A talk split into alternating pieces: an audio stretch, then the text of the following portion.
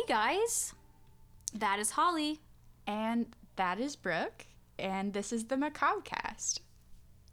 A podcast with fact and fiction and storytelling that's the spookiness. Excellent. Yes, that's how it goes. Yeah. Episode two. Episode two. We're back. We um, we have returned. Um, so for this one, we actually are going to be doing um, rock, paper, scissors. Yes, but first I actually have a correction, and I'm ashamed. I'm ashamed. Just, it's fine. I just, very, I have a correction for this week. I said that a word is pronounced a certain way in my last one, and it was definitely not. I just didn't. I was so confident. You were so confident that I believed you. Yeah, but so. Listen, I'm a good liar. You were so confident, I assumed it was just a different word. I'm just stupid. So, wh- how is it actually said? It's antiquity. Not antiquity. But I, for some reason, always, like, read it that way. I think I just never heard that word spoken out loud. Well, because it's pronounced antique, so it would make sense for it to be antiquity, but I'm pretty sure it's pronounced antiquity. Yeah, it, it is, because I looked it up after. Yeah. But the reason why I thought I was, like, so confident, and I really thought that's how it was pronounced, was just because I've never heard anyone say it out loud before. I've only ever read the word. That's fair. I have a lot of words that I've that I've said out loud and been embarrassed and ashamed about later because I, I learned them from reading.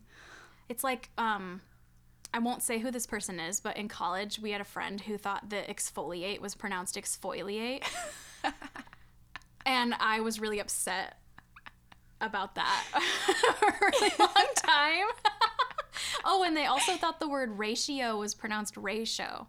Yeah, that was a that was. You a, know who I'm talking about. That right? was a tough one to deal with. So, anyways, I just never, I never, as someone who really likes antiquing, I just never knew that. I thought I was right. So, anyways. We love corrections. Yeah. Holly correct, corrected me, like, what, last week? It was like, by the way, and I was like, I'm so stupid. It's fine. It's fine, though. I had no idea. I'm sure I've said things that I really will need believed to be corrected. Myself. It's kind of a stupid word, so, like, it looks weird. Yeah, I mean, it, most words do. The English language is stupid. Facts. No rules. Anyway, so just wanted to toss that correction out. Um, but other than that, yes, we are going to do actual rock, paper, scissors to decide who goes first this time. Which is going to be phenomenal for listeners. Yeah, it's going to be real. Oh, no, what's Nikon going to say? I just said I'm going to referee this to make sure it's a good, um, by-the-rules, traditional rock, we've paper, got a, scissors we've match. We've got a good clean match going. Yeah. yeah. Are we doing on three or after three? Like, one, two, three, go? I usually go after three because you go rock, paper. Oh, no, wait, I go on. Like rock, rock paper, paper, scissors, shoot? Scissors. Okay, I do that, that way, too. Yeah. On okay. three. Okay, yeah. Okay, are but we ready? Oh. We're not counting to three. No, no, no. Okay, we're saying great. Rock, paper, scissors. I call it Rochambeau, but I, I say rock, paper, scissors. Okay, when I, good. We're really getting into the deep stuff in this episode. How do you say antique? How do you say rock, do paper, you, scissors? How do you speak? How do you speak? English. Words. Words. Okay. My kitty came out to say hello today. Oh, Winry. Aww. Guest star. Guest starring Winry. If we were doing this in my apartment, it would be guest starring Cricket, and you would be hearing her meow every five seconds. Yeah, I can't wait until Winry has one of her scream sessions while we're recording, because she's just going to be running around going, and doing parkour off of my couch. Yeah. Um, okay, anyways. Okay. Ready? Rock, paper, scissors. Ready? Yeah. You call it. Okay. Rock, paper, scissors. We tied. Yeah. Okay, we okay. gotta go in. Rock, paper, scissors. I win. Oh, we scared my cat. My rock, paper, scissoring too hard. Scissorsing too hard. Holly won. I cast rock. I cast paper. Paper beats rock for some inexplic- inexplicable reason. I feel like reason. Inexplicit. Inexplicable. Antiquity. Well, I mean, it's not an explicit reason either, because yeah, we don't know it. We, we, it's an unprofessional podcaster. first. All right, Holly's going first. That means I can put my computer uh, that down. means I get to decide oh, who goes you're right. first. Who goes first today, Holly? I'll go first. Okay. Uh, yeah, because mine's probably longer than yours. Yeah, I think so. Rip. Um, but so for this week, I am doing the Hoia Baciu Forest, which is in Ooh. Romania, um, and is said to be one of the most haunted forests in the world. I'm so excited. Um, yeah, and it's very fun. Um, I've actually, I know nothing about this forest. Yeah, I... like briefly heard about it on another podcast, Scared to Death, mm. and they had like a, you know, a scary story from it, um and so that's like where I heard about it originally. And then I, you know, lived in Hungary for a little bit, so that I was like, oh, Romania, right. It's right next door. Um you were like, I know that place. Yeah. um so it, it oh that sounded really bad. It's fine. um But yeah, so it's it's it's kind of cool. There's um, there's not going to be a whole lot of um, like trigger warning type material mm. for mine, aside from mm-hmm. um, possible gore. Yeah, and just general, like, I'm telling spooky, scary yeah. stories. I um, had mentioned to Holly that we should maybe start doing some trigger warnings. I mean, assuming you all are clicking on this podcast knowing it's about spooky things, there's going to be some unsavory things in this in this podcast in general. Yeah. There should be a trigger warning just for my swearing. Well, we've already done that in the first episode. um, so anyway. Yeah. Um, but, but yours sounds pretty, like, straightforward. Yeah. So it's, it's, I have a couple for this episode. Yeah. Most of my sources for this one are mm. Wikipedia, Dope. as per usual. Nice. Um, Donate to Wikipedia. A bunch of, like, travel articles of people being like, you should travel to this forest because it's haunted. Um, don't do that. So, like, tour tourinromania dot com is one of them um, that I got some information from. They had an article on there. Um, The Independent had an article okay. um, about the forest. Um, a website called Moon Mausoleum dot com also had some good some really Moon great Moon Mausoleum. Yeah, that would have been like the best A I M I know, like, username ever. Moon yeah moon mausoleum dot com. And then um there is the Hoia Baciu forest dot com, which is its own website dedicated I to love that. the Hoia Baciu Forest. They really know what's up. Yeah. Um, so there, there's, it's, I kind of pulled from a lot of different places, and I am going to cite Reddit at one point as well, Sick. but we'll get there. Um, not as a factual not source. Not as a factual source. Um, but like I said, this is a fact and fiction yeah, this podcast. Is, yeah, this is fact and fiction, and mine, depending on whether or not you want to believe it, is mostly going to be fiction. We're never going to um, claim that we're being one hundred percent accurate about anything on this podcast. I'm going to be pretty honest here. We're going to try our best. Yeah, I'm not going to spread lies. Yeah. Um, but, yeah, so the... Maybe. I will. No. Yes. We can't... No. Holly, no. Me, yes. um, But, yes, the Hoia Baciu Forest hmm. is in Romania. Um, fun fact, it's the Hoia Erdő in Hungarian, because oh. Erdő is the word for forest.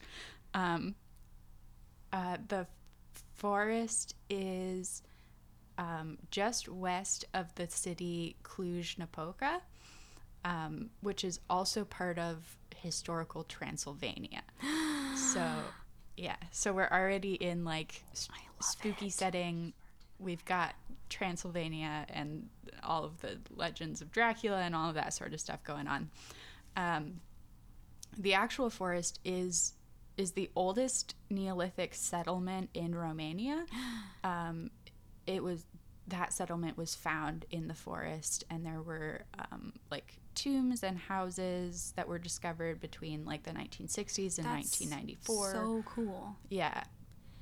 Yeah. I want to go there, but, like, only if it's respectful to go there, but, like, that sounds so cool. Yeah, no, it's it's really cool. The settlement was called, was was part of the Strachevo Koros-Kris culture, um, which I may have I may have butchered the pronunciation. No, on. you're. I, I mean, I don't know if you're um, right, but you sound great. Thank you. You sound great, Holly. Thank you. Uh, turned into some Valley Girls just then. Um, it's also called the Bermuda Triangle of Romania, um, because a lot of things go missing. I love that kind of stuff. Yeah. So that's like commonly how it's referred to.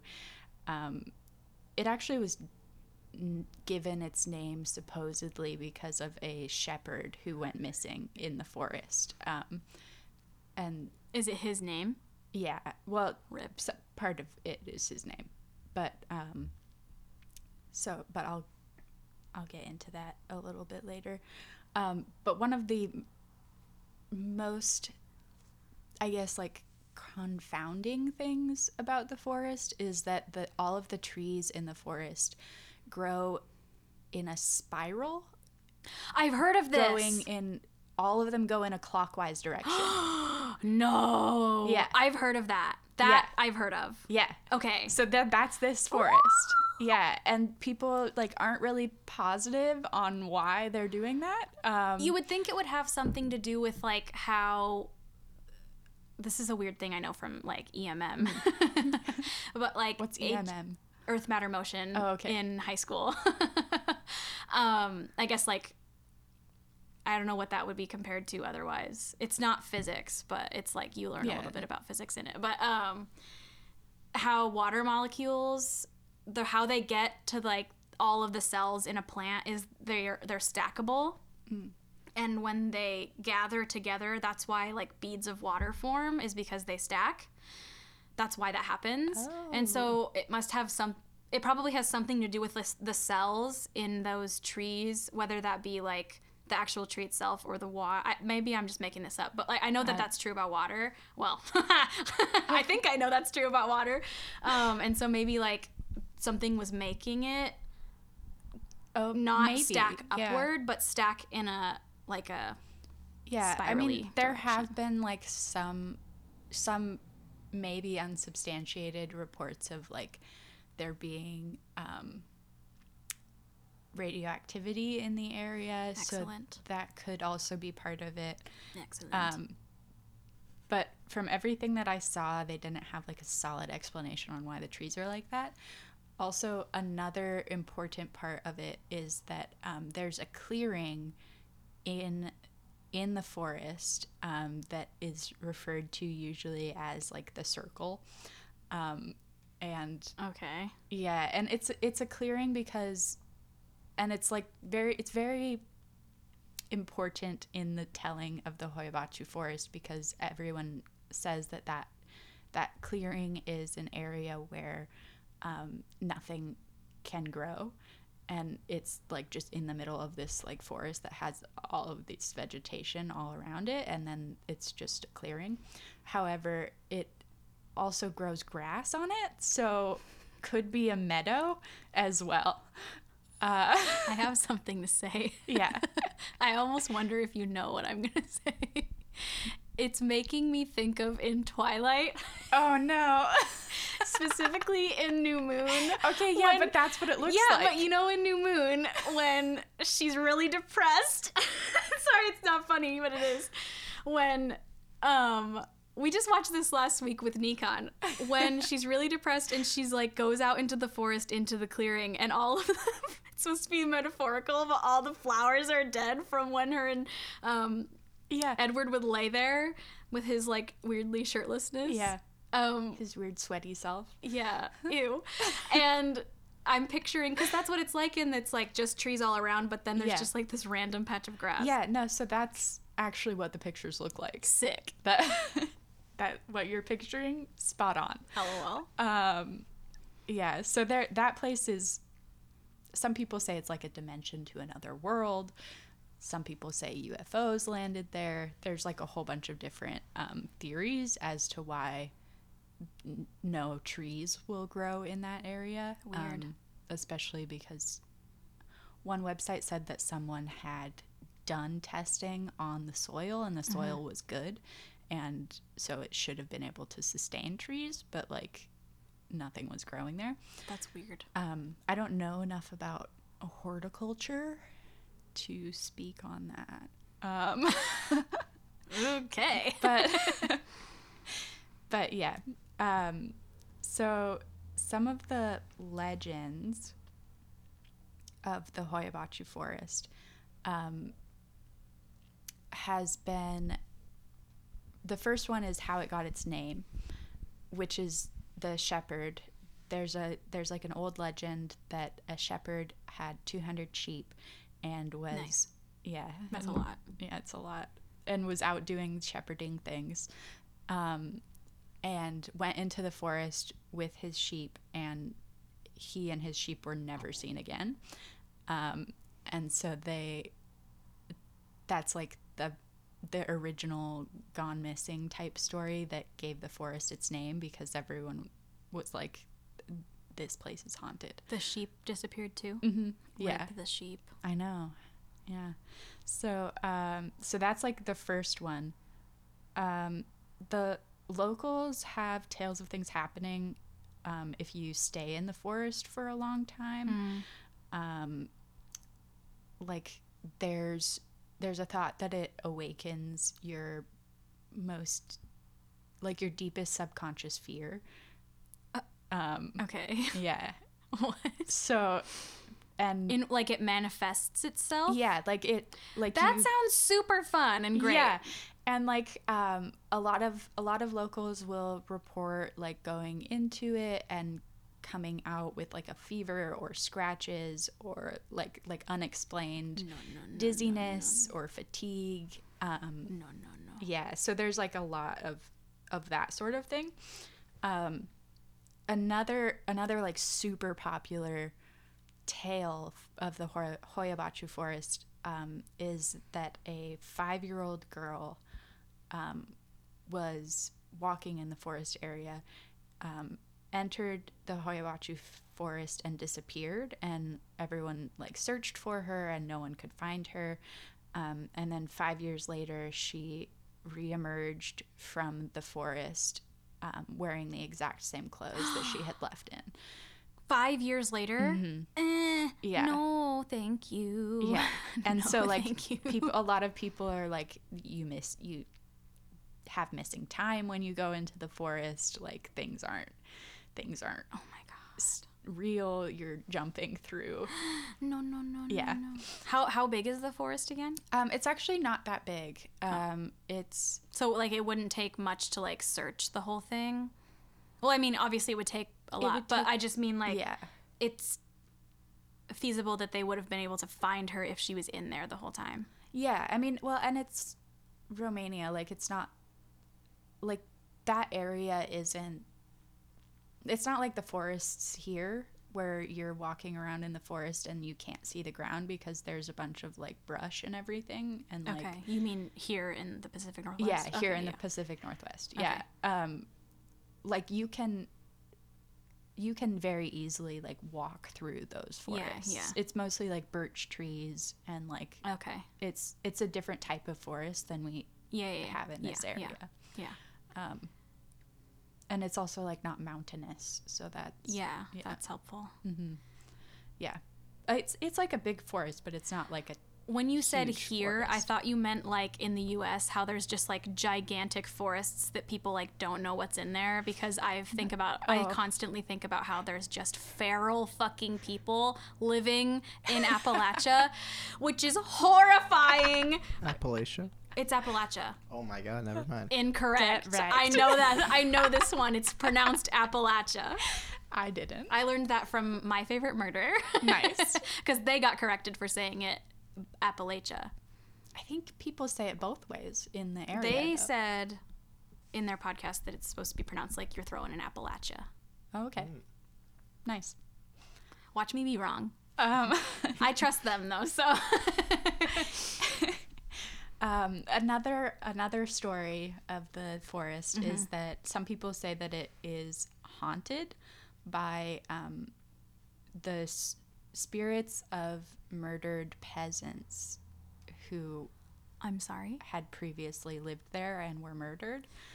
Mm, um, okay. Why were they murdered? No good explanation. Sick. Yeah. My my guess is that it's like a, it's one of those like very old stories. Mm. And so the peasants were murdered because they were peasants. Um, right. And so, but yeah. So that sucks for them. Yeah. A lot of people say that they see like ghosts staring out through the trees at them, and that's where the stories of like maybe there was a, a bunch of peasants who lived here and they were all murdered, and um, that's the ghosts that I see staring at me at night. Um, uh, okay. So okay. I don't okay. like that. Yeah. I love it, but I don't like it. Yeah, there's also some... This one is weird because I'm like, how how did this work just in general? But people have said that they see faces in the forest, and I was like, oh, okay. like disembodied? Yeah. Well, I, I no. was like, oh, they see faces, like just in general, like around or whatever. But okay. people mean like like they see faces like in the tree, like a disembodied face in the tree. You mean like there's a tree that has like something that looks like a face on it, or it, there's like a human face? Like there's a human face on it? On it. Well, it looks like a human face on oh. it, but people people who are skeptics have said it's just a tree that has something on it that looks like a face. Okay. And then your brain fills in the rest, you know? I mean, I guess Ew. especially with like birch. Yeah. Because like the color of the bark. Oh, I guess That's it is true. like... quote skin colored. Yeah. That's loosely because there are lots of different yeah colors of skins. Thank you. Um, are you a birch or are, tag yourself? Which tree are you? Tag yourself. um, yeah, and then in the more recent history, um, oh, uh, Alexander Sift, it's spelled S I F T, but I don't think the S is pronounced like that. Um, Alexander Alexander Sift claimed to see a flying U F O, which I guess is it's an unidentified flying object, so it's it should be flying. But flying U F O. Shut up. Um, I didn't even notice. You could have just like glazed over it and I wouldn't have noticed. No, I have to. It, no, because I heard it come out of my mouth. And you I would have noticed trainer. Oh, yeah. That's it's fine. Um, but he noticed some, so he was looking at some strange vegetation in the area. Okay. Um, because he like uh, worked with like horticulture type Yeah. type or like biology, like those type of things, and so that's why he was in the like area. He's like studying. Yeah, and um, claimed that he saw a U F O, um, and then also again in nineteen sixty-eight, Emile Barnier um, was was there with his friend and friend. They were just really good friends. Just spreading rumors. Uh, um, Emile, Emile was there with his friend, and they were, like, camping overnight. Um, and his friend, like, called out his name, and he turned to, like, look towards his friend and claims that he also saw a U F O. And he actually took pictures of it. Oh. Um And I have one of the pictures. Yes, I love. Wait, do you have pictures of the curly trees too? I do. Yes. Mm-hmm. Um, I'm so excited. Yeah. So he actually he actually took pictures of it, and it's like one of the. It's one of the things that like people who believe in U F Os are very much like, point to that. Holly um, has problems talking into the mic. That's why there's sorry. so many pauses here. It's because Nikon keeps pointing at Holly to speak into the mic. Sorry, I just, I feel like I need to face you when I am talking. Just and look uh, shifty at me out of the corner of your eye. Excellent. Um, but yeah, let me find, here's the picture of the U F O. What the hell is that? Yeah. It looks like there's something on his lens. It, it, it looks does. like a water droplet on his lens, though.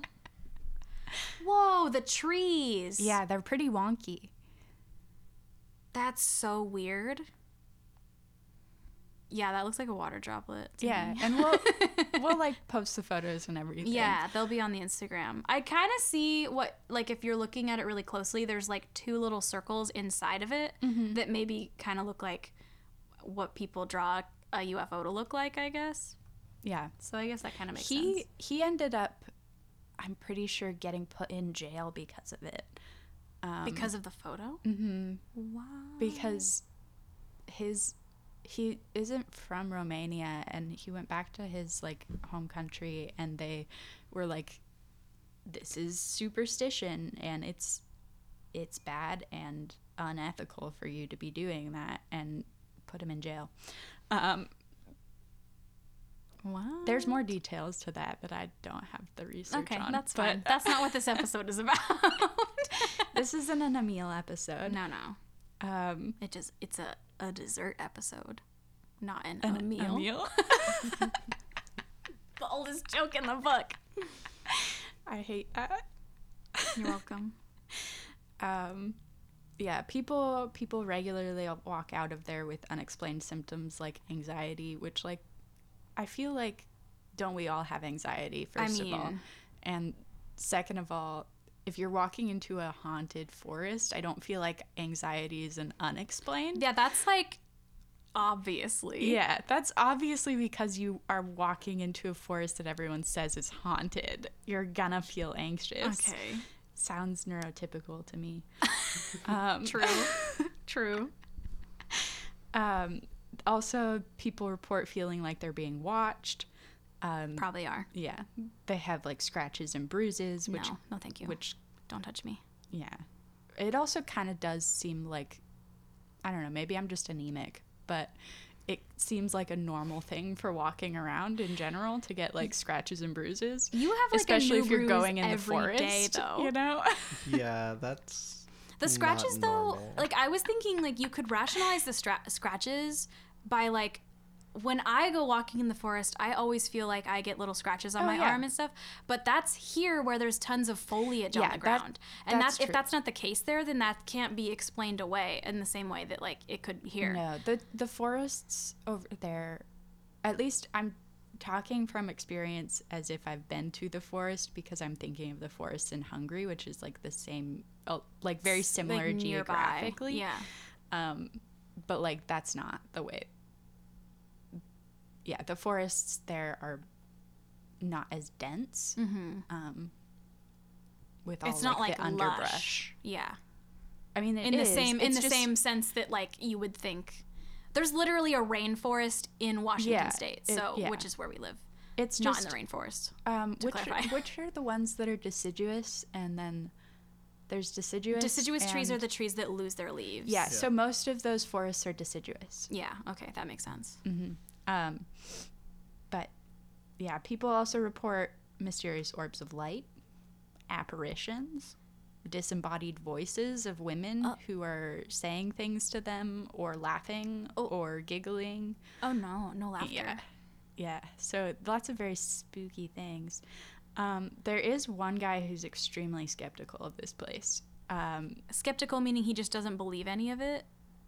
Yes. And he's just like... Okay. Yeah, because I... He can he can take his opinion and he can shove it. He's very skeptical in, like, the... Everyone's entitled to believe what they want about it, but here's maybe some explanations. Okay, I mean, that's um, that's valid. As I'm a skeptic about yeah, most things. And that's, like, where... But I, I like to just... I, I like to just pretend to myself that it can be real. Yeah, and, like, that's where I got some of this information is from his article. His, mm-hmm. um Well, it's not an article. He actually has a podcast, Skeptoid, um, and his name is Brian Dunning. Um, okay. But he claims, because there is there is a professor in the area who is a chemistry like chemistry professor who also is the uh, an officer of the Romanian Society of Parapsychology. Ooh. Um, his name is Doctor Adrian Patrut, um, and he he like has done um, a bunch of like research on things and published books and whatnot, and and Brian doesn't think that any of his stuff is valid. Um, so this is one of those cases where it's like, do we believe this dude named Brian? No hate towards no. Brian. But, but or do we believe someone who's like dedicating yeah. their actual life to like a study? Mm-hmm. And the answer is that like and either of them could be correct and we just yeah. don't know, which is fine. I'm and, just saying that and like honestly for this one, I mostly am suspending suspending disbelief, and I love suspending disbelief. Yeah, and I just think it's I just think it's cool that there are so many like stories about this area. Um, we like spooky things. Yeah. Welcome to the Macabrecast. There That's was the point. There was a Ghost Adventures episode where they went. I love there. Ghost Adventures. Yeah, um, I love it. Unfortunately, I wasn't able to find the actual episode. It mm. looked really hard. Um, but yeah, that's hard. Yeah, but there was um, a lot of people who talked about it, and in the Ghost Adventures episode.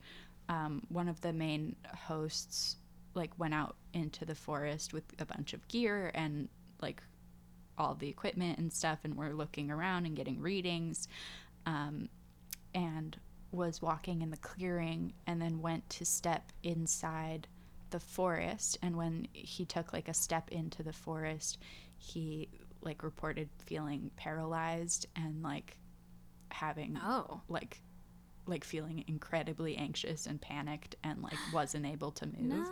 No. Um, Brian says it was a hoax. Um, so Listen, I don't like want to be mean to Brian,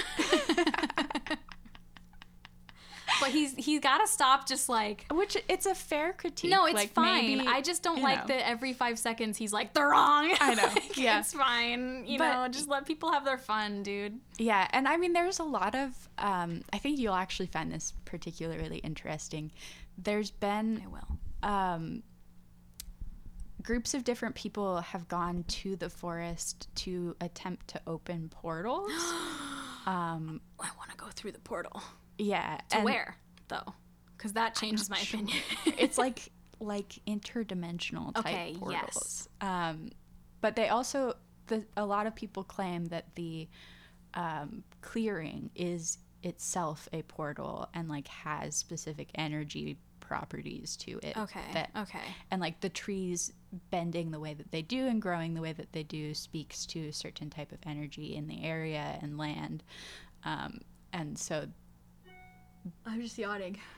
Yeah, so they've like gone and I think it, I don't remember the number of people, and I'm not going to just make it up. Um, but there was a big group of people who went and tried to open a portal there. Um, I don't think it worked, obviously. I feel but like that never goes well, no. though. I know, like you're going to end up, you're going to go there, you're going to try and open a portal, and it, you're gonna get more than you bargained for. Yeah, like something always shows up to yeah. ruin the party. Yeah, it's it's Which, a haunted forest. Yeah. What do you think it's gonna be friendly when it comes through? No, you always have to assume that everybody's gonna fight you. Which maybe maybe Listen, we can cut it out. Maybe that's part of our problem. Yeah, uh, maybe that's why I have problems. Maybe that's why I have so much anxiety. Oops. Okay, but same. Um, and so this last this last little story that I have here is um, from Reddit. I'm so excited. Yeah, it is someone, and I want to clarify that I'm not saying that this is true in any way, shape, or form. This is just a fun story from someone who claimed to have been to the forest, mm-hmm. and it's on Reddit. And that's fine. Yeah, and I just think it's I just think it's fun. Um, but so this person didn't use real names. Um, they referred to themselves and their friend as S and T. So okay. I'm going to refer to the narrator as Sam and the friend as Tony, because I don't want to say S and T five million times. Yeah, that's annoying. Um, and I will get confused. Yeah, because um, I have bird brain. Well, yeah, I got confused reading the story. Yeah. Yeah. Um, but the story story goes like this. I'm so excited. Uh, Sam Sam moved to Romania with their girlfriend, and I never got Sam's gender, so I tried to choose a gender-neutral name. Um, yeah, let's just go gender-neutral in general for this. Yeah. Um, well, they used pronouns for for Tony. So, oh, okay. Yeah. Um, they just didn't use any for themselves. Um, We're going to just say they. Yeah. So uh, Sam moved to Romania with their girlfriend and met Tony, who was a botanist who worked in Romania. Okay. Um, and as a botanist, he, like, worked with other people in the area, and those, his coworkers were frequently um, in, like, in the Hoia Baciu Forest mm-hmm. and doing work there because okay. they're botanists. Um, they were, like, there for a reason. Yeah, they were there for a specific, specific reason. Tony had never actually been mm-hmm. until one fateful night. Oh, um, shit. Um, but the coworkers reported that they, like, had a bunch of unexplained scratches, and they were hearing voices, and, you know, your classic I'm being haunted type of okay. stuff. Yeah. Um, which maybe is why Tony never went, which I respect. Respect that, um, honestly. Although Tony Tony is a skeptic. Um, Tony didn't doesn't believe in, like, generally the supernatural.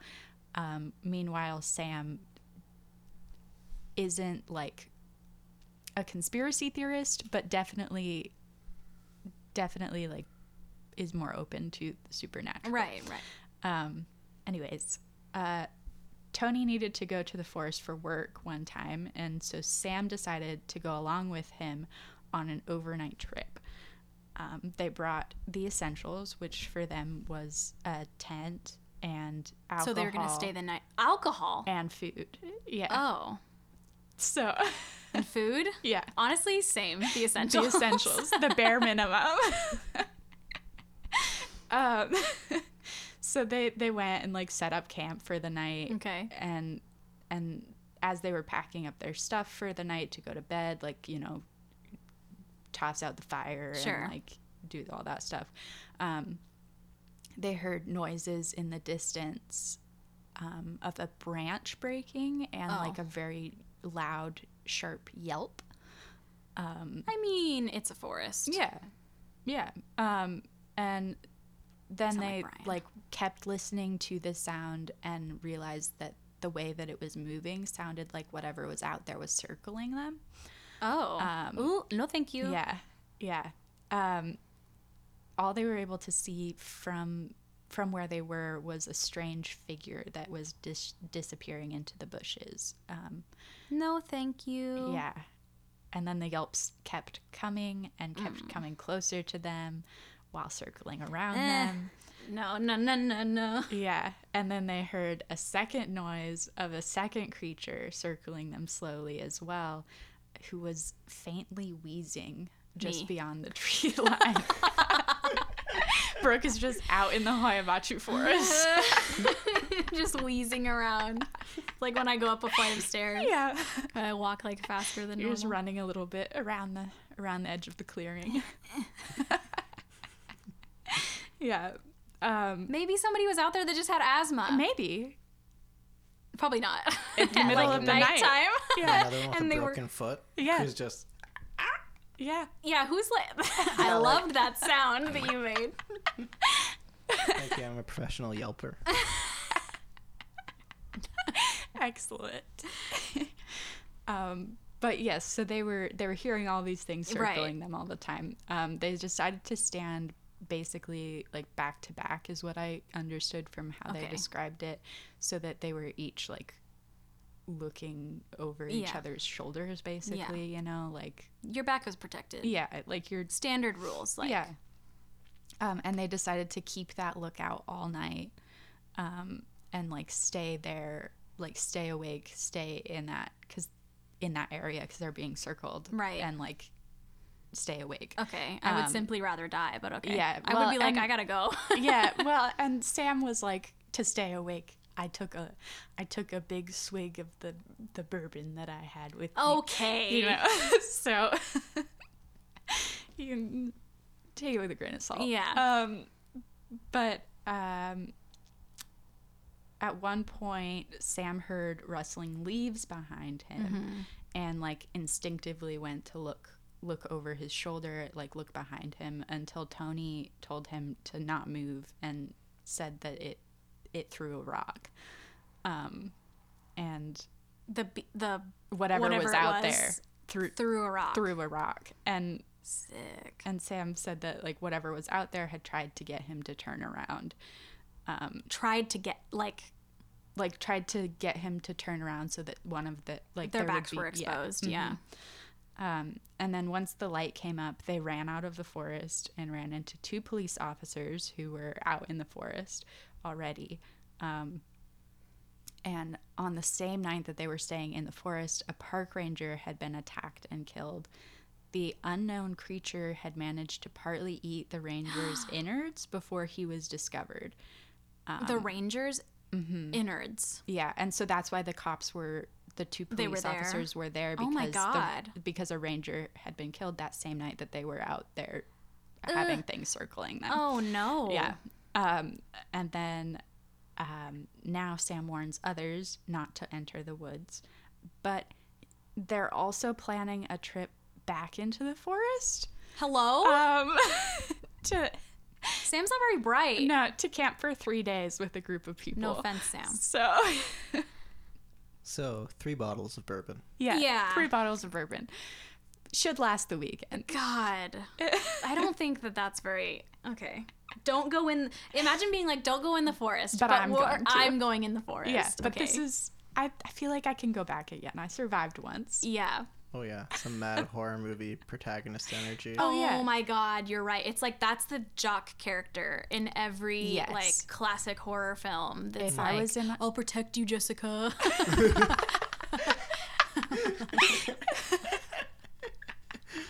Yeah, that's that's classic. If I was in a horror movie, I'd be the person who walks down into a basement without turning the light on.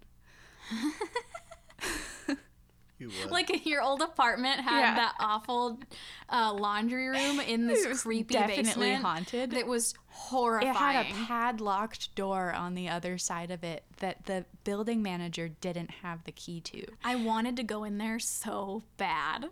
He didn't even know what was behind there. I went down body. there one a time. A dead body. Probably. I, went, I think that's where all the ants were coming from. Probably. I went down there one time. At, in the room?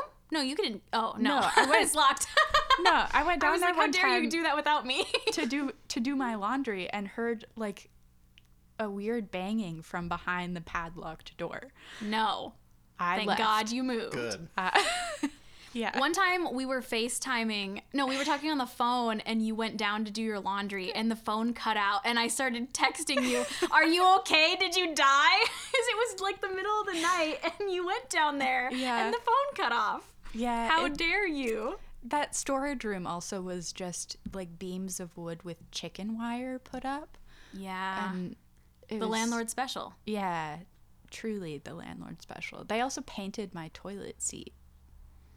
So there were also ants everywhere. Yeah, that place is the worst. But I'm so glad it, you moved. It also was probably haunted, just like the Hoia Baciu Forest. Uh, yeah. That sounds terrible. Yeah. I want to go there though. I know. But not at night. Like I don't want to no, stay the night there. No. I mean, it seems it seems generally like a forest. A forest, yeah. Like most people who go there are like, it's really pretty, like you can walk around, there's mm-hmm. a good like sightseeing area, right. you know. And it's like a it's large enough to where like the clearing area where people report the most mm-hmm. like supernatural or paranormal mm-hmm. encounters is like off in its own section. Oh, okay. Um but I also I, I don't know. I mean a lot of a lot of people every travel article that I read was like, yeah, the locals don't really go in there. And if if the locals are staying away yeah. from the forest, I just feel like maybe I will too. Yeah. I mean, I respect that too. Yeah. Like if you're not going to go in, I probably shouldn't go in either. Yeah. But it's but it it it's very interesting, and and I also just, you know, I love anything that is like has a long historied myth to it, mm-hmm. or like same, a long same. historied like scary story that's meant to warn you away, because I'm sure that like a lot of the stories started out as like like the little girl, like don't don't wander off on your own, right. otherwise you might end up like this little girl, right. or like, you know. Which I think is so cool, like that that that's the way the way that we always as humans tell children not to do things is by fucking terrifying them oh, as yeah. children. That's every single child's story ever. It doesn't make sense. Like I, I understand it, but I don't understand it at yeah. the same time. It's the worst, and but it's it, wonderful. It, it makes it makes for good, like growing up and then loving horror oh, or yeah. loving, you know, spooky stuff. So whatever. But it's just it's, it's an interesting choice that parents make. yeah, it's it's. You it's could just choice. tell children the truth. But most could parents you? are like, seems unlikely. Could I trust my child with the truth, or should I just traumatize them? Yikes. Oh my God. But yeah, so that was that. Thank you. I want to go there. Yeah. I don't want to go there if the locals don't want to go there. But I would go like on a cheeky walk during the day. Oh, yeah. I think like I, it doesn't yeah. sound like the most awful things have well, happened there. Well, and a lot of people were the day, like, the locals don't go there at night, and I'm like, who's going out into the forest at yeah, night anyways? You, you like, is isn't there a podcast that says like don't go don't go into the forest or something? Probably. Yeah, like there. I don't know. I listen to so many crime podcasts, but like just don't, like don't go into a forest at night. Yeah, I don't like to go out anywhere at night. Yeah. I like to be inside. I mean, I love going on night walks, but okay, I'm you not allowed to. do that in the rain, and then you're like, this isn't a good idea. And I'm like, yeah, it's not. Well, no, I like going on walks at night just in general, even when it's not raining. I know, but you like... But I have to, like, bring people with me, I guess, yeah. when I do that. It's a good thing we're neighbors, then. Because I, I like going on walks at night, too, but we live in the city. Like, yeah. It's not smart. No. Yeah, not alone. Yeah. Yeah, don't go alone. Anyways, Brooke, whatever. What are you doing? Anyways, it's my turn now. Um, mine is a little different than yours. Um, I will be covering the Silent Twins, or otherwise known, and their act- their actual names are June and Jennifer Gibbons. Okay. Um, and before I talk about this, I found out during my research, I really, I just really, really wanted to cover this one. I, I heard about it on actually Morbid, uh, true crime podcast. I really, I love their podcast. I'm a big fan of their, all their true crime that they do. And I heard about it on theirs, and I was like, oh my God, I really want to do this one. And since I was so like excited about it, I wanted to cover it for this episode. Mm-hmm. But then I found out that there, a movie came out about them yesterday. Yesterday, yesterday? in our time. When we're recording this today, it's um, September seventeenth. We're recording a little bit ahead for the first couple episodes. So when this episode comes out on, oh, a month from now, on October seventeenth. Yeah. It's been a month since the movie came out. And so I would like to clarify, I haven't seen the movie because it came out yesterday. We should watch it, though. We should watch it. I'm sure it's good. It, it's, um, I'll get into kind of some of the stuff about it. I looked up some info about the movie. Um, I don't know how accurate the movie is either, so I was like, it doesn't really matter if I cover it, because the movie probably, I don't know how accurate it's going to be. Yeah.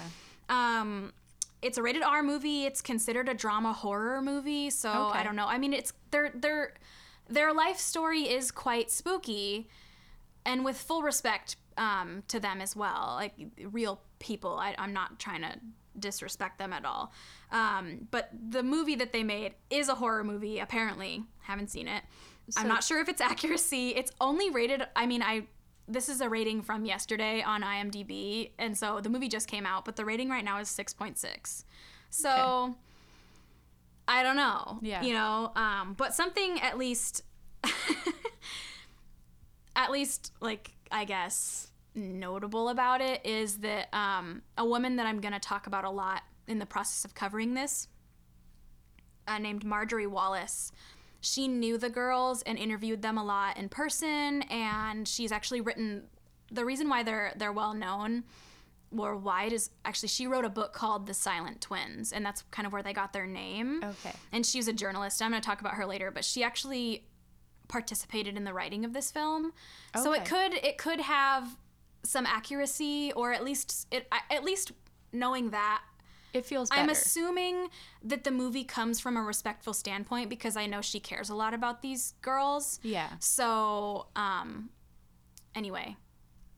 So, you know. Yeah. It, I don't know anything about the movie, but I just wanted to clarify that this episode's going to come out a month after the movie came out, but I haven't seen it, so I don't know. But probably by then I will probably have watched it.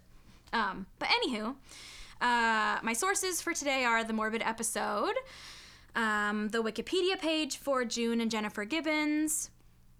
Um, I read a little bit of this article by this guy, um, and it's on The New Yorker, but his was a little bit more flowery, so I just used it for a couple things. Um, but the article's called We Two Made One, and it's on the New Yorker website. Um, I also... I didn't read the book The Silent Twins by Marjorie Wallace. I really want to, but I couldn't get it in in time yeah. to read it, and there wasn't anywhere that I could access it online, which, like, good for her. I don't want to, like, read it without paying her. um, and then the other thing was um, there's a really, really good B B C documentary from nineteen ninety-four, and it's called Silent Twins Without My Shadow, and it's really good. And okay. I found it on YouTube. Um Yeah, on YouTube, just by, like, someone uploaded it. It's a, it's obviously, like, a pretty old yeah uh, documentary, but it's really good, and, and June actually speaks in it a lot. Okay. And so does some of their other family, their dad, their mom, and then also um, their younger sister speaks in the in the um, documentary a lot. So it's um it's a really, really good one. I, I really liked it. I had already taken a bunch of notes, actually, and then I watched that, and I was, like, taking tons more notes, so I'm trying, I'm going to try not to, for this to go too long. Um, a couple trigger warnings first. There's, like, a lot of discussion of, like, bullying and racism and those being, like, intertwined mm-hmm. in this, so just going to throw that out there. There's also, like, asylum-related things happening and, like... Um, Oh, sorry. When you said asylum related, I was like, they're doing asylum applications? No, no, no. Um, no, like I, they are sent to a mental facility. Gotcha. Um, and so there's some discuss- discussion on that if that's like a sensitive topic for you anyways. So I will continue. So June Allison Gibbons and Jennifer Lorraine Gibbons were identical twins. They were born on April eleventh, nineteen sixty-three. June was born first, and she was the smaller twin. Jennifer was born ten minutes later, and she was considered the stronger of the two, both as a baby, and she also grew to be, like, slightly taller than June later. Mm-hmm. So just, like, genetically in the womb, they, yeah, you know, normally this happens with twins. Like, one of them is always a little bit bigger than the other. Um, but that is important later, that, like, June was considered the more dominant in general okay. for their entire lives in all ways. Um, their parents were from Barbados, actually, um, and they emigrated in the early sixties to Wales, and they kind of jump around, jumped around a bit, um, and that has a lot to do with, like, in the, you know, Caribbean, there's a lot of, like, British influence and colonization happening, so yeah. um, her dad actually was in the Royal Air Force, and the girls were actually born in a occupation in Yemen.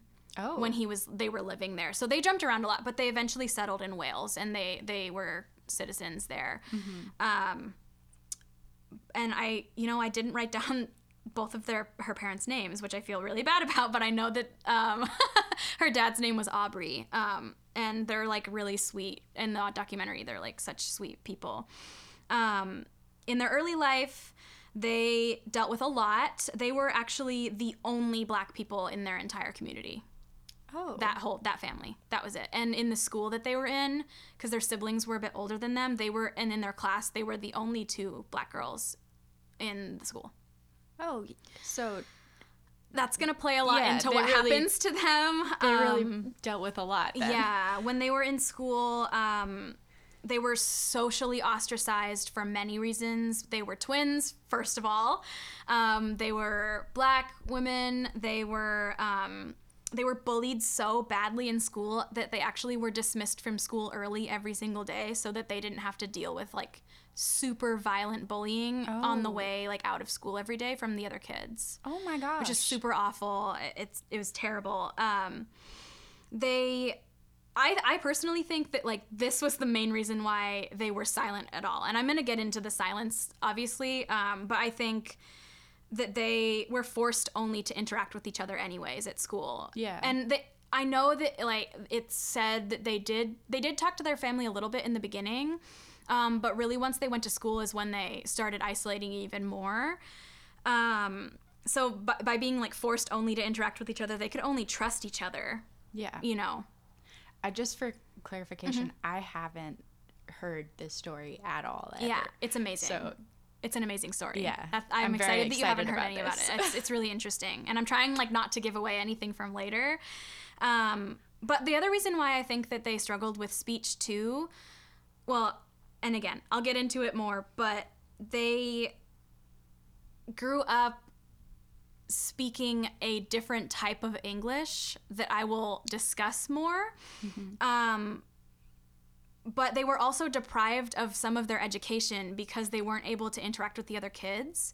And then they were constantly being dismissed from school early. And so they were, they weren't educated in the same way. Yeah.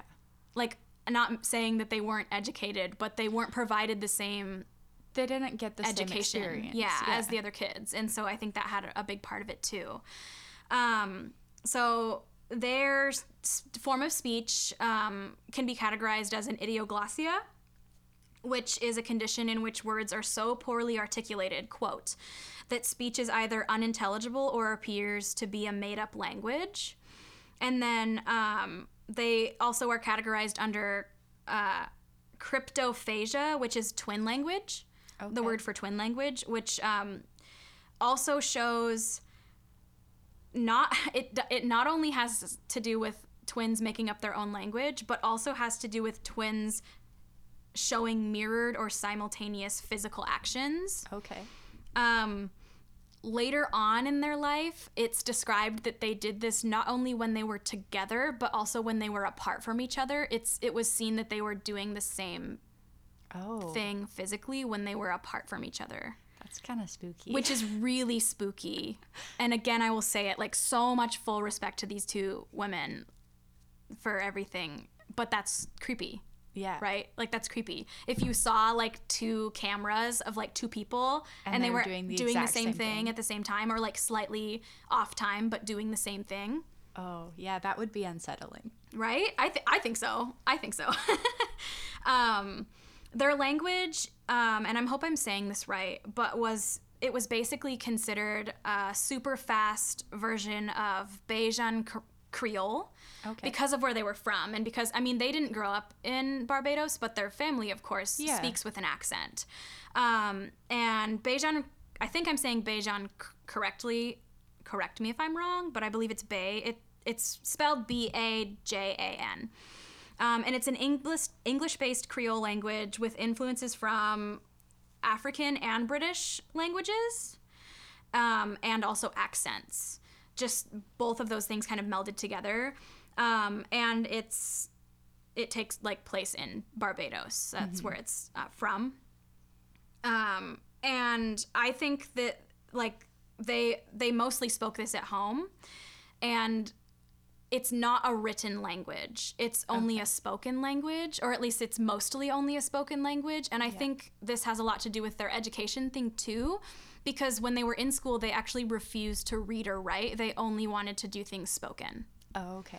And I think that that has a lot to do with the fact that there isn't a written version of some of the things that they were saying. Yeah, I mean, that would make sense. Right? If you're, if you're used to doing things like with...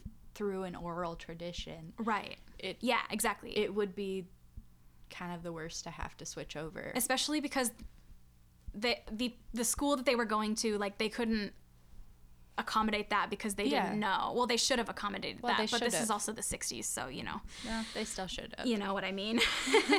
um, it's mostly a spoken language. Um, there is an ethno- ethnological report that I looked at, I believe from twenty eighteen, that said in Barbados, um, people, around thirty thousand people speak native English there, but two hundred sixty thousand people speak natively Bajan.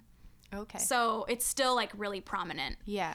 Their version of it though was just like a super fast version of it that they were speaking to each other almost, and it sounded like they were almost babbling. Okay. And so people thought that they just couldn't talk, or gotcha. That they weren't speaking English at all. Um, this language includes two things that I wanted to kind of highlight. Um, one is like a glottal stop in language, which I know that um, this is prevalent in a lot of different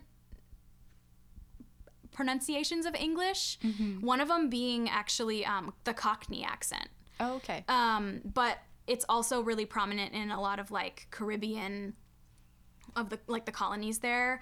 Um, examples being people saying, instead of kitten, saying kitten. Mm. You're like stopping. Yeah. It's like the uh sound, kind of. Okay. Um, or like instead of saying late, saying late instead. Okay. Um, they also have a, their interdentals, which is the th sound when your teeth touch, your your tongue touches your teeth. In Bajan Creole, the interdentals are blended with other consonants, so instead of thing, it's ting. Okay. And you hear that a lot in like super car- caricature versions of accents from the Caribbean. Yeah. Like the one I think of the most is in parts of the Caribbean. The character, like she has a really um oh, what's her name? Um Calypso. Yeah. She has a really exaggerated accent in that movie, which is a whole other issue, but that's, it is true that that is part of that accent and that language. Mm-hmm. um that they they drop the th and they replace it with the solid consonant a lot. um I noticed in the interview of June in the documentary too, which takes place in nineteen ninety-four, um she's about um almost, I think, thirty-ish then. Okay. Uh, she says e other instead of each other. So that's another example yeah. of it. Um, and it's really, really prominent. She does still have a really, like, prominent accent of yeah. that. Um, and her parents do, too. Her younger sister actually has, like, more of a British accent, which I think makes sense. Yeah. Um, they had two older siblings and one younger sister.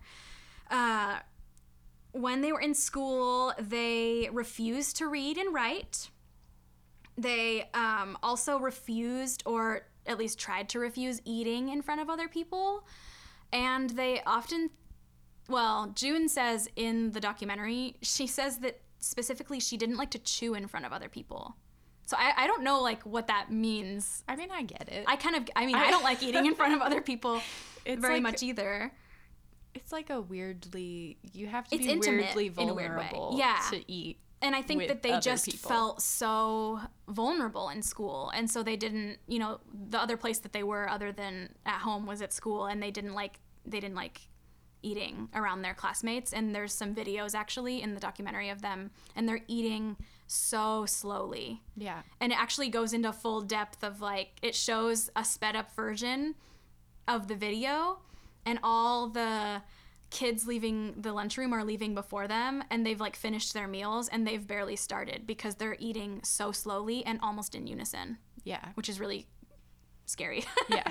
um yeah and I, I don't know, there, there could be more to that, but later on in life they also like only ate in their room when they were at home even. Mm-hmm. um so at some point during school there was a, a like a school, he was like a medic or like a school Uh, not like a like a school doctor, kind of like a n- school nurse. He wasn't a nurse, like he was an actual doctor. Oh, but all right. He was administering vaccines one day with them, with their class. Can you do that at school? I guess I, I don't know.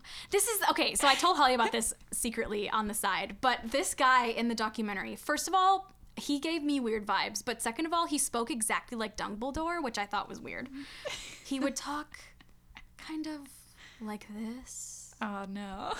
When he was saying things about what he was saying in a British accent. And I was just like, you're you're annoying. But anyways, he kind of sucked. Um, he talks a lot about how he, they stood out to him because they were the only two black girls in the school. Um, and then he also was trying to kind of interact with them, but he said they were totally impassive. when providing the shots, which I'm sure at a school, like, some kids are freaking out when they're getting shots. So yeah. I don't know. Um, he brought it up to a child psychologist, and this guy also speaks in the documentary, and he's great. There was actually a point where he broke down and cried in the documentary, and I was just like, my heart. Aww. um, Once he told the child psychologist, they actually started a really long string of therapy, and they were put into special ed classes with this teacher. While that could be hard socially for them, yeah, um, she was actually really great. Um, and there, the, she worked in tandem with the child psychologist. They did a lot of studies on these two, and there was actually a lot of videos of them as kids. Um, like late elementary school, going through these practices, and she tried to get them to speak, and she did at times. Um, but at, really at that time that they started this therapy, they hadn't really spoken to anyone except for themselves and their family. Yeah. Um, and this, oh, go ahead. Sorry. So how long were, like, when did they start only speaking to themselves and their family? From birth. From birth. Okay. Yeah. But they stop speaking to everyone at some point. Okay. And we'll get there. But um, they mostly, when they were little, their parents just said that they thought that it was just like twin language. Yeah. And that was their, their, their only twins. So they thought it was just normal, you know? Um, and they're obviously not with them at school. Yeah. You so can't you know. can't really tell. And they shared a room with their younger sister. I believe her name was Rosie. And they, they talked to her. Um, but eventually they stopped talking to her. And they stopped talking to their parents. And okay. they were basically isolated to their room. But I'll get there. I'll get there. Okay, you're, you're, you're jumping the gun. um, this part actually gets even more sad. Uh, when they started therapy, the the um, the teacher, the special ed teacher, is what they called it in the in the documentary. Yeah. Or what she called herself, I guess. Um, she said that the educators... the different phrases or things that the educators said to her about them were that they acted with, quote, dumb insolence, which oh. is awful. They said that they were secretive. And they said that they are pretty sure that they don't speak English at all. And only in a, quote, and this is awful, an African click language, which is not true. Um, and it's what incredibly stereo- stereotypical, and you can tell that, like, that part of, like, those educators failed them. Oh, f- and it was for it's sure so awful. And then this this other this other teacher who was great to them even says that she failed them later on, and it's so sad because you can tell that she really cared. Yeah. Um, she actually recorded them speaking, and oh, really quick, too, the other thing is that there was no report of their educational abilities because none of the teachers even tried with them. So, I'm sorry. So none of the teachers tried. Yeah, none then, of the teachers tried. And then they said, mm, these kids these kids aren't able to do this. I didn't try and let them, but they're not able to. Yeah. Basically, they just, like, are racist. Excellent. Yeah, so anyways, um, the teacher recorded them speaking and actually slowed down the tape. And this, for the first time in the school, revealed to them that they're actually speaking English. Yeah. Can you imagine? Like, yeah. it took that much for people to actually realize they were speaking English. It, I feel like that should have been... That should have been caught. It's ridiculous. Like... it's ridiculous. It's ridiculous. Ugh. Also, like, you would be able to tell based on, like, responses to things whether or not people... I think it's because... I think that it's because they never responded to people, both, like, physically and vocally. Like, they just... Ha- they were completely impassive constantly. I mean, that's, like... That seems like a coping mechanism. Uh, it's clearly a red flag. That's... And, like, a red flag meaning that they're being heavily bullied and, like, don't know... what to do. They're yeah. trapped, you know, and it's so awful. Um, so in the in the documentary, when the teacher's talking about when she recorded them, it's actually really sweet. There's a in the video it's showing her talking to the two girls and they're like laughing.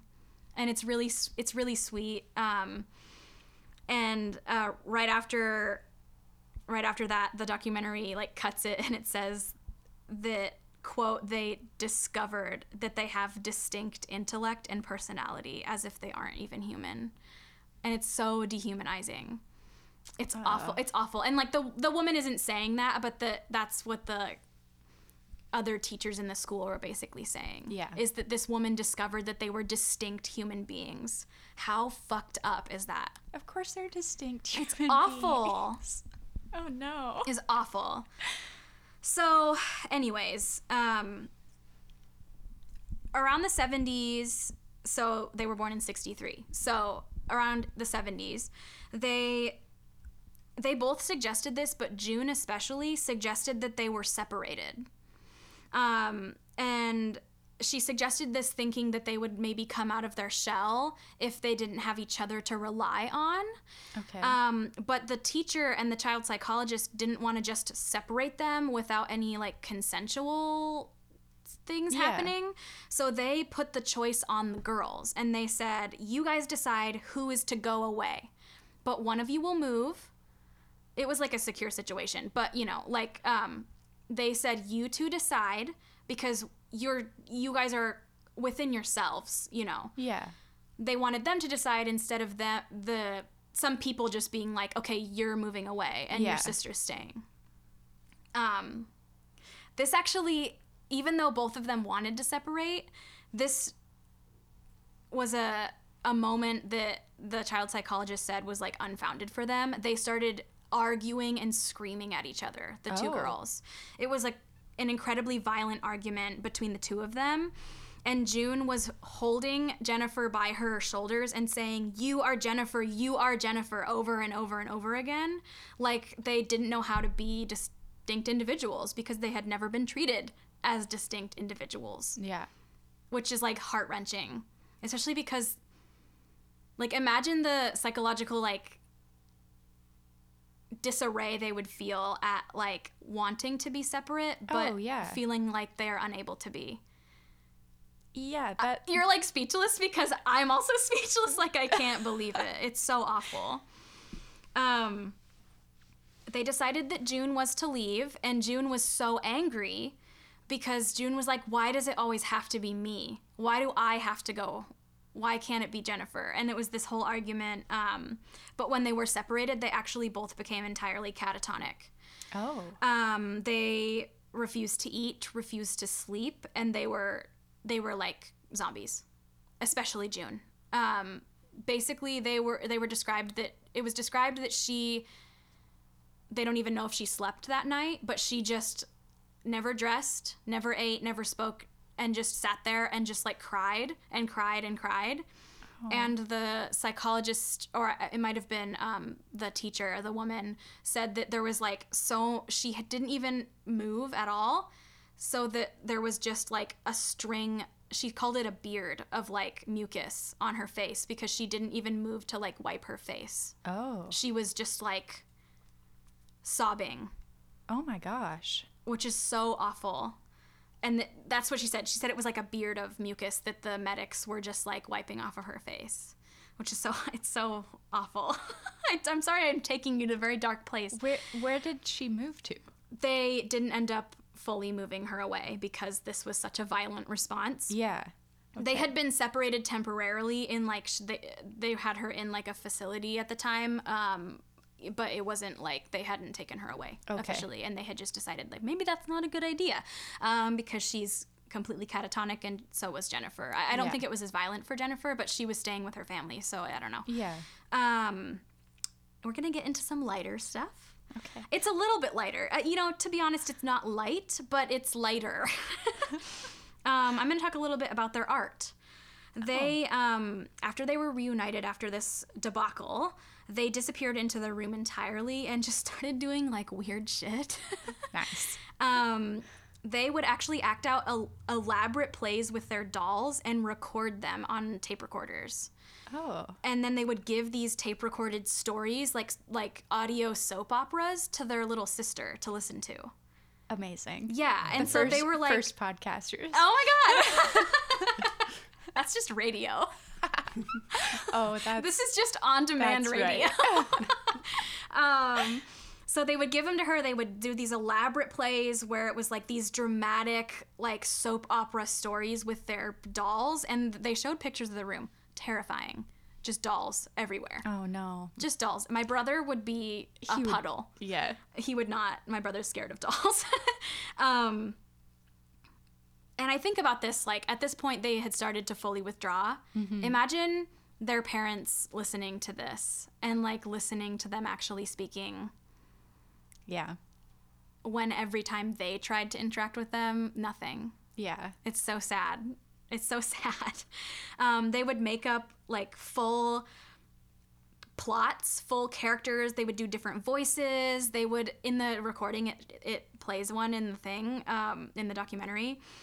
They, at the end of it, they say, and Jennifer voiced this character, and I Aww. voiced this character, and it's really, it's really sweet. But even in those videos, like, it is kind of hard to understand what they're saying. They have a really thick, both, like, Bajan Creole accent and then also, like, a British accent.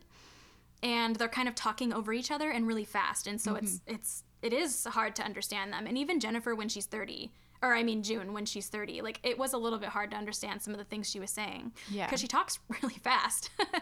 um, but around around eleven, age eleven, uh, they stopped speaking to Rosie entirely. And also the rest of their family. So they, they completely with, withdrew to their bedroom at that point, and that's when they started eating in their room and, like, only being just in there. Mm-hmm. Um, in nineteen seventy-nine, which was around when they were sixteen, they were gifted diaries for Christmas, and this set them into a really prolific writing career. Amazing. Um, actually, June is considered, I forget what it's called, but it's a it's it's a phrase that means...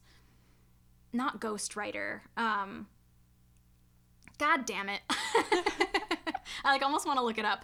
Um, she was a writer. Like, she published, they published things. Oh, okay. You cannot access these things anymore, unfortunately. I tried. Um, but they, they got really interested in writing and creative writing especially. But then they also wrote diaries of their lives every single day.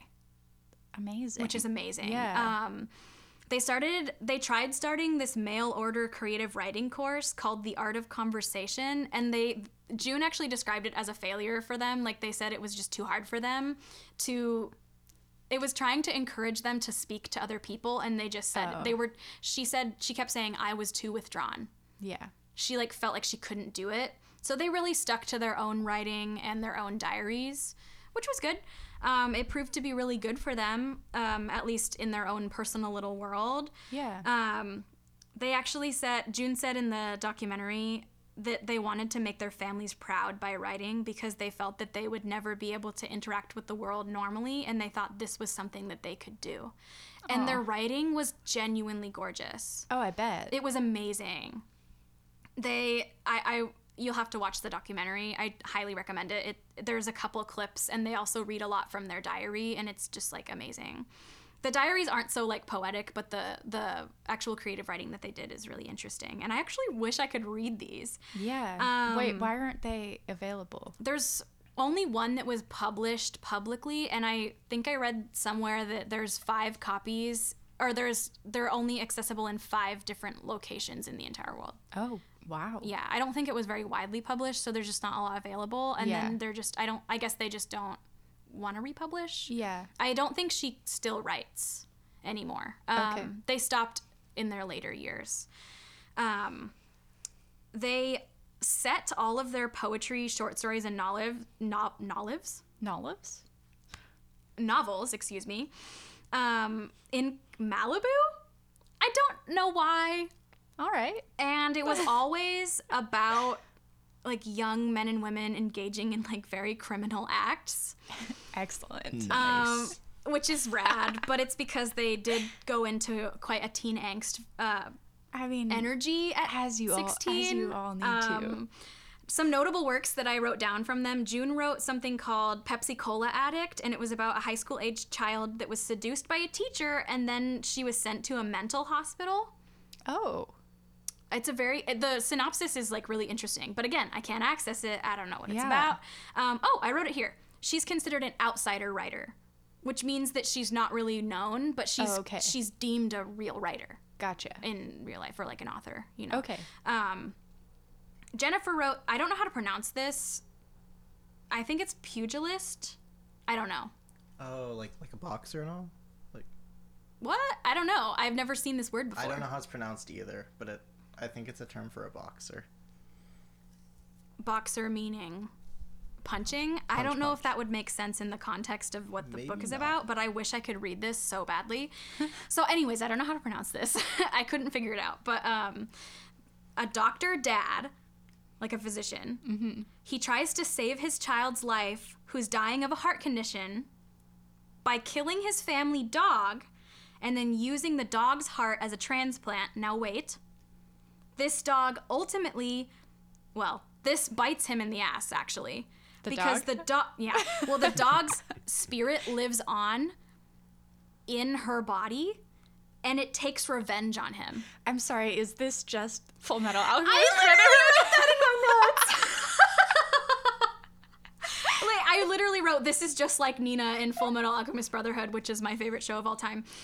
It's exactly like that. Oh, no. It's so weird, right? I want to read that so bad. That sounds phenomenal. Yeah, and she also, also wrote something called Discomania. Like, I, I didn't, there was no synopsis of that one, yeah. but, like, I wish I could read their works.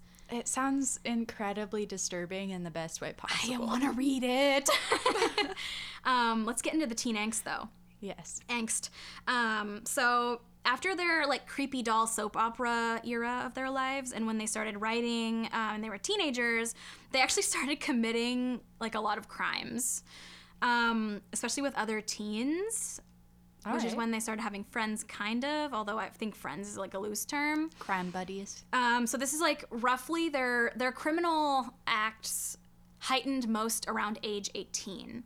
Um, and they were institutionalized around age nineteen. So things really came to a head uh, in nineteen eighty-one. Um, at this time, June in her diary describes their relationship as entirely turbulent. Okay. And then Jennifer once says, June isn't her twin because they aren't exactly the same, and this infuriated her. She was infuriated by the existence of someone who was supposed to be her identical twin. But wasn't. But she felt so angry that they were so different. Okay. And I think that also because it wasn't recognized that they were very different. Yeah. June says in the documentary that um, they didn't like being called twins because they were distinct. Yeah. But nobody recognized that, so that sucks. Um, they became friends with these two American boys. They're never named. Um, and they were just, no, like, they just said that they were delinquents. Boy number one, boy, boy number, number two. Boy number one, boy number two. And they were apparently, like, Americans that were living there at the time, I guess. Um, these two boys introduced them to drugs, alcohol, and sex, according to Jen- Jennifer and June in their diaries. Mm-hmm. And they said that they were, like, liberated by this. And they okay. felt like they could truly be themselves. I don't know. They were children for parts of this, so that makes me, like, kind of uncomfortable.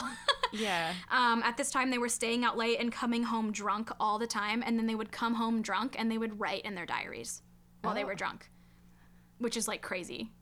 June I, says that in, in the documentary. It's, I want to read it. I know, but you can't. There's some sections in the documentary, but that's it. Um, in their teen years, apparently Jennifer actually tried to kill June, and June uh, talks about it in... Oh, wait. Yeah. Okay. Yes. Um, I have a couple quotes here. So Jennifer, in her diary, writes, "I'm not as- ashamed to say I tried to kill my sister. Things got out of hand. I did not succeed in strangling her with the wire to the radio. I'm sure she wanted to kill me too. I have a grave feeling she did." With the wire to the radio? Yeah. That's, that's... That's intense. That's not passive trying to kill. That's very active trying to yeah. kill. Yeah. Okay. And then this is what June wrote about the same day. Mm-hmm. "We were fighting. I pushed her into the river. I said to myself, do I kill her now? Maybe I'll have a happy life. No more hassle, no more ste- stealing my personality, no more fighting, no more arguing. Get it over with. I pushed her in the river and I held her down. I said, all right, go on, die." Oh, so they were both actively trying to kill each other. They were trying to kill each other. I mean, given what they went through, that kind of makes a lot of sense. Yeah. And I forgot to read this quote at the very beginning because it's so, like, harrowing, and it's what's mostly attributed to them, both the, called the Silent Twins, but also called, they often call them, like, shadows of each other. Mm-hmm. And in their writing, they called each other their own shadow. But especially June always said that Jennifer was her shadow, and she felt like she couldn't get rid of her. And this is a really good quote from one of her diaries. Um, I say to myself, how can I get rid of my own shadow? Impossible or not impossible? Without my shadow, would I die? Without my shadow, would I gain life? Increase my situation or decrease it? Be free or left to die? Yeah. Chills. Literal goosebumps on my arm. Yeah. Holly can see them. You guys can't. Um, so they had, like, their teen years were pretty fucked up. Um... When they found out that the boys were going back to the U S, I, this was when they were eighteen, they were super heartbroken because they really thought they were in love with them. They thought they had, like, found love and that they had found community. Um, they moved away, and this is when they started, like, committing hella arson, like, constantly. They would go out at night and they would just light shit on fire. There's, like, a whole section of the documentary where they're reading sections of the diary where June is like, I burned it to the ground. I took it, I took, I lit a match, and I lit the whole thing up. We covered everything in gasoline, and we just watched it burn. Uh, amazing. I know. I know I shouldn't support arson. No. But I... I, I actually stopped I an arson outside my apartment. One time. Nikon supports arson. Yeah, it depends on what it's arsoning. That's fair. You know? Yeah. Um, so this is kind of wholesome. Not wholesome. This is kind of spooky. I like spooky things, so it's wholesome to me. On a full moon, they went out one night. After they had committed their biggest arson, where they had burned a whole home down, they were eighteen years old, and they were caught by the police. They were, they actually called themselves, like, the arsonists of whatever town they lived in. Mm-hmm. I'm not going to say because I think her family still lives there, but they say it in the documentary, so I don't know. Yeah. Um, seven months after that, they were waiting trial, and they were interned in the Broadmoor Hospital in Berkshire, England. And this place is a high-security, like, mental institution, mm-hmm. and it looks fucking scary. And I do have a picture. Excellent. If you want to look at it. Um, do you want to look at it? I can look at it later. It's just this. Yeah, that looks intense. It's scary. I couldn't get any pictures of what it looked like on the inside when they lived there, um, but it shows it a little bit in the documentary. Um, Broadmoor Hospital, they described this part of their life at, at, they said that they felt as vulnerable as flowers in hell. Oh. Yeah. Wild. Um, this is a high-security mental health hospital, quote. Um, they were the youngest inmates ever, and there were actually quite a few, like, murderers and serial killers from, like, England that were interned there at the same time as them. Oh, yeah. That doesn't um, seem right. They were sentenced to indefinite detention for arson, which I think is kind of weird, under the nineteen eighty-three Mental Health Act, which legislates that people diagnosed with a mental disorder can be detained in a hospital Um, and have their uh, disorder assessed or treated against their wishes. So they had no choice, and neither did their family. Oh. There was no consent. Human rights? What are those? Yeah, no. Never heard of her. Never heard of those. Huh? Seriously. Especially not here, and no. as a woman, and as a gay. No. um, they were about nineteen when they entered, and they did not leave until they were thirty. Oh, my gosh. They were interned Jesus. for eleven years total, and they did plead guilty to the arson in the trial. Yeah. Um, they did also, like, try to appeal it a lot of times mm-hmm. when they were in there, but didn't. It wasn't successful. Um, they told the doctors that um, when they were assessed before they entered, June said that she was seeing visions, that she heard voices, and that she wanted to killed Jennifer said that she saw visions, heard voices, and wanted to kill June. Mm-hmm. Part of the reason why they were interned at a mental hospital and not in prison. Yeah. Um, and then June said that she was overly sensitive. I think she meant in, like, a supernatural way. Mm-hmm. Um, she also said she picked up people's emotions. She had dreams and premonitions, and she wanted to kill Jennifer as well. Um, okay. Yeah. After two years in detention, they were placed on high doses of antipsychotic meds. June says tranquilizers. Mm-hmm. So if that provides any Yeah. Um, like context how aggressive the meds were. Yeah. Um, it made it so they couldn't concentrate at all, and that they were essentially like fully zombified without their consent at this point in their lives. Oh. Um, at this time, Jennifer developed tardive dyskinesia, dyskinesia, dyskinesia, kinesia. Yeah. Which is a neurological disorder um, that basically is just like involuntary repetitive movements all okay. the time. Um, and it said that just Jennifer had this issue when she was on this medication. Um, eventually their meds were adjusted and they were actually able to start adapting and living normally. Okay. Um, they were diagnosed with schizophrenia. Um, yeah. But okay. they, when they did adjust their meds, and these are meds that are used for schizophrenics, it was effective. Okay. So neither here nor there. Um, At this time when they were, like, living healthily, quote-unquote, um, obviously as healthy as you can in an institution like that, um, they continued to write their diaries, although their interest in creative writing was pretty much lost. They only held diaries at this point, and from this point onward, they joined the hospital choir. Nice. Um, which means they were vocalizing in front of other people. Um, they freely communicated to the, between each other, um, and they began to... Re- began to repair their relationship with each other. So they were no longer like wanting to kill each other. Um, they actually at this time started petitioning for their release, but it was repeatedly denied. Um, I think they were considered like crazy and they weren't like deemed safe for society, which is ridiculous. Yeah. Um, especially if their meds were working, and they were there for eleven years. Yeah, that's ridiculous. Yeah.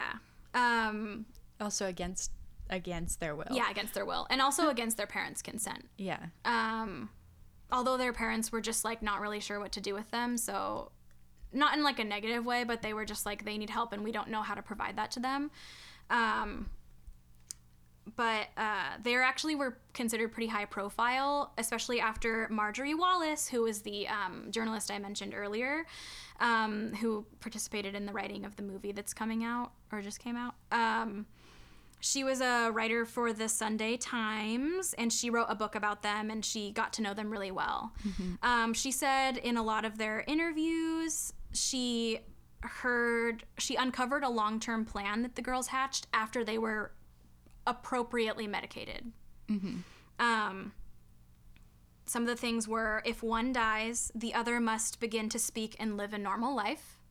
That was an agreement that the two of them had. Mm-hmm. Um, and then it kind of over time, as they were detained, it transformed into they believed truly that it was necessary for one of them to die. And it's argued that they came to an agreement that Jennifer must sacrifice herself for June to live on. Oh. Yeah. So it's heartbreaking. Yeah. Um. After eleven years, they were meant to be transferred from Broadmoor to Caswell Clinic in um, Wales, and is a medium security. So they were deemed, like, I guess, good enough to move to a medium security, although I think that they should have just been released. Yeah. Um, and this was just before their thirtieth birthday when this happened. Um, so now we're going to get sad. Um, oh, no. Upon their arrival to Caswell... Caswell, Caswell. Um, Jennifer was unconscious and rushed to the hospital. The driver said that the whole time she like was leaned sleeping against June with her eyes open. I don't think you sleep with your no, eyes. No, she was open, a, she was asleep. Though. She was asleep. June June said she was sleeping on her in the interviews. Okay. Yeah. Um, because then once she was like became unconscious once they arrived there, okay. and then she was rushed to the hospital. Um. She died from acute myocarditis at that time, which is a sudden inflammation of the heart, which is very seldom a fatal issue. Okay. Uh, there is no evidence of drug overdose or poisoning or anything in her system that would have caused this. Mm-hmm. Specifically, there was research done into the dose of her medication. Um, but her death was ultimately deemed a mystery, and she died on March ninth, nineteen ninety-three. Oh. Yeah. So ninety-three. The documentary came out a year later. Oh, So it's wow. very fresh for June okay, when she talks yeah. about it. It's really... She doesn't, like, get emotional at any point, but I don't know. Um, It, it it's awful. I, I and I think like this is when people make a lot of theories about like the sacrificing herself thing. Some people say that she willed herself to die for June, which yeah. like scientifically there's no evidence for the reason that she died, but it doesn't make sense that her heart would swell at all, let alone the fact that she would die from that. Yeah. Um, it's so awful. Um, after her death, June disclosed that Jennifer had been acting really strange for a couple days prior to their transfer, um, namely that her speech was slurring and that she was telling June she was dying. Oh, okay. Um, but again, no medical evidence at all. Of anything. And of anything at all. Poison, yeah. of um, something, issues with her drugs, nothing. Yeah. No issues. Um... Wallace, uh, Marjorie Wallace, the, the journalist who got to know them pretty well and visited them regularly, regularly, excuse me, um, she states that June was in a strange mood after Jennifer's death, which would make sense. Yeah. Um, but it wasn't in a negative sense. She felt liberated. Uh, the quote from June is, "I'm free at last, liberated, and at last Jennifer has given up her life for me." She described it as a tsunami washing her of her sins and freeing her from her sister. Which is, like, so awful, and I think that she genuinely believes that um, her sister sacrificed herself for her yeah. to go on, uh, which is awful. um, yeah, it's really tragic. She just contextualized, like, all her life that way. Yeah. And she did say in the documentary that she felt that her sister had given her a gift, and she doesn't take that lightly. And she really honors her sister's life by really, truly living now. Mm-hmm. And she's, like, so spunky and beautiful and amazing. And in the documentary, she's, like, wearing, like, such a nineties outfit with, like, huge big gold earrings and, like, Excellent. Loud bangles. And she's wearing, like... Oh, actually, in the next part, there's, like, a really intense montage of her working out right after, Jen- like, Jennifer's death in the documentary. And it's to the song Bohemian Rhapsody, which was, like, really not okay. It was so much. I had to pause it. I was like, this is a lot. That's that's a decision. Yeah, it was a lot. And again, I'm not making light of Jennifer's death. It was horrible. But that, that sequence afterwards was really... I, I thought that was un- uncomfortable. Um, and actually, at the part um, when they talk about Jennifer dying, that's when the their, quote, special ed teacher and their child psychologist, uh, she says... that she failed them, mm-hmm. and then the child psychologist, he breaks down and he cries over the death of Jennifer, which is, like, so heartbreaking. Yeah. Especially to see him cry, who, like, hadn't seen her for years. Yeah. But he had clearly dedicated a lot of his energy and life to, like, trying to help them adapt um, and, like, overcome what was clearly, like, a trauma response. Yeah. Um, it was so awful. Um, but after the really intense workout montage of her, like, with a straight face using an elliptical and, like, wearing a lot of, like, eighties um workout gear, excellent, and, like, really loud Freddie Mercury happening. That's the right yes that's yeah, right yeah. Okay, for a second there I felt like I was making a mistake. Um immediately afterwards it says um I was hysterical with grief, quote From Jennifer, from June, excuse me, about Jennifer, and I just feel like that the tone of the documentary was kind of weird. Yeah. The nineties were a wild time. Um, currently, she lives quietly in West Wales by her family and is mostly out of the public eye, although I know she does interviews, um, and she did it this time. Um, she's accepted by her community and apparently has ceased all past habits, no mirrored speech or physicality. Obviously, she doesn't have a twin anymore, but, yeah. you know. Um, she's quiet, personally.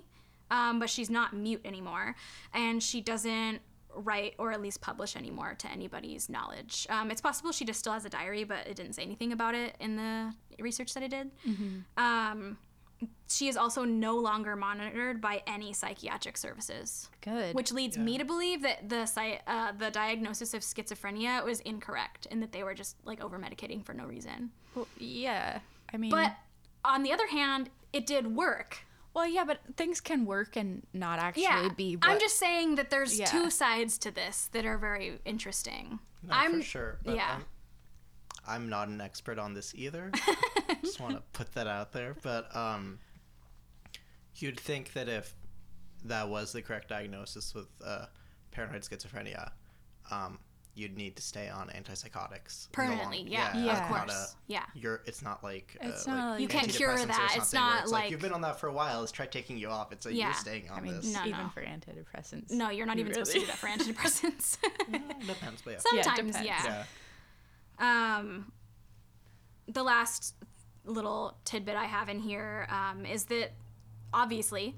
Uh, the family was greatly disturbed by their incarceration, and their older sister Greta blames the death of Jennifer on medical malpractice at Broadmoor, which makes sense, except for there's no medical evidence well, that anything was caused. Who did the autopsy? True.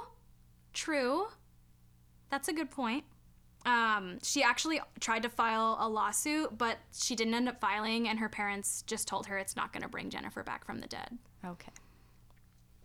Which is awful. Yeah. Um, yeah. So that is the story of the Silent Twins, June and Jennifer Gibbons. Wow. And I, I hope that Jennifer is, like, living, like, a very fulfilling life now. Yeah. And she said she is, but that was also in the nineties. But I hope she's thriving now. Yeah. For Jennifer. I hope June is thriving for Jennifer now. Yeah, that's... Wow. Isn't that fascinating? I had no idea about any of this at all. Oh, I have a picture of them, too, with Marjorie. Oh, excellent. Um, June is the one in the pink in the photo, for those of you who look. Nice. And this is when they, this picture was taken when they were interned. Okay. Yeah. Um, they were able to, like, wear normal clothes there. It wasn't, like, that type of facility, so they were okay. just, like, vibing. It, in the pictures, it kind of looked like dorms. But, yeah. like, your sink was in your room. And you're stuck there and not allowed to... Yeah. Yeah. Yeah. Um, real sad, though. Yeah. Yikes. Wow, we really took episode two to, like, a sad place. You're welcome. I mean, it was really interesting, and I had never heard about it before, and... I'm, that was also super long, sorry. I'm glad I know about it now. Yeah, isn't it? Fa- I really highly recommend the documentary. Yeah, I'll have to, I'll definitely have to take a look at that. That stupid school doctor, though. I didn't like his vibe. He was no. weird. Stupid. Good for him getting him in touch, getting them in touch with the, like, child psychologist, but, like, he can get out of the picture now. But also leave. But, yeah, go away, Dumbledore. Dumbledore. It's your turn. Yes. Um, now that we're done, now that we're done with our second episode and with being I'm devastated be sad. by all of that information, um, we we would love it if people would um, rate, review, and subscribe. For I make Holly say this because I don't like saying yeah, it. Yeah, Brooke gets all hivey. yeah, it um, makes me sweaty. No, we, we'd love it if, if people could um, rate, review, and subscribe. Let us know how we're doing. It also helps just in general with podcasts. Um, That's like the only way anything can happen with a podcast, basically, yeah. is rate, review, and subscribe. Yeah. We'd also love to hear from you. Yeah. Um, if you want to send us an email, our email is the macabrecast pod at gmail dot com. And if um, you can send us, like, suggestions in the email or your own weird stories. Um, no creepypasta, unless you're saying it's a creepypasta, in which, yes. Yeah, like, I definitely read a story from Reddit today. Yeah, but don't, so. like, creepypasta, but, like, pretend it's real. Yeah, be honest about your creepypasta. Don't be a liar. Um, and then if you want to follow us on Instagram, which actually, as of the day we're recording, is actually going to be, like, a real live Instagram account because we finally have our cover art. Um, our Instagram is the same handle. It's at the Macabrecast Pod, and that's spelled M A C A B R E, Cast Pod. Um, and you can find us there. Excellent. Yeah, and, and we'd yeah. like to... Um, give a little shout out here to um, Nikon for for doing all of the sound all production. of the sound things and for chiming in every once in Nikon a while. It's in. very fun. Um, I also like to just watch Nikon's reactions to oh, what we're saying. Phenomenal. I love having an audience. Yeah. Ooh, our audience. um Yeah, so thank you to thank you to Nikon for that. Um, thank we you owe to you everything. Yeah. That, that I said it in a creepy way. Um, Sorry. Anyways, about Traynor. Thank you to Traynor, who did the intro and outro music for us, um, and is a great person. Um, and thank you to Lachlan for... Who's our friend. Who well, is, I guess they're all our friends. Yeah. Well, Nikon's more than a friend for me, but... Nikon's my friend, but... not your friend. This is bad. Okay, anyways, uh, Lachlan, our friend. But thank you to Lachlan, our friend, who has been very helpful with just in general supporting and setting this up. Oh, you know what? We should probably shout out Lachlan knows so much about podcasts and helped us because Lachlan has a podcast with his oh, friend. Yeah. I know it's currently on hiatus, but it's called The Ghoulcast, and it's really fun. Yeah, it's very fun. They basically just talk about um, different, the ghouls. different ghouls, monsters, creatures. They make one up each time for themselves and like create a little story around it. It's very it's fun. really fun, and Lachlan is one of my favorite humans, so yeah, definitely subscribe to the Ghoulcast and also to the Macabrecast. Yes. And all um, right. Oh my god, our sign out. Our sign out. Uh, you start. All right. Curiosity killed the cat, or unfortunately Jennifer. Oh no. But satisfaction brought June back. Nice. I tied it in. Let's go. Okay. Talk to you next time.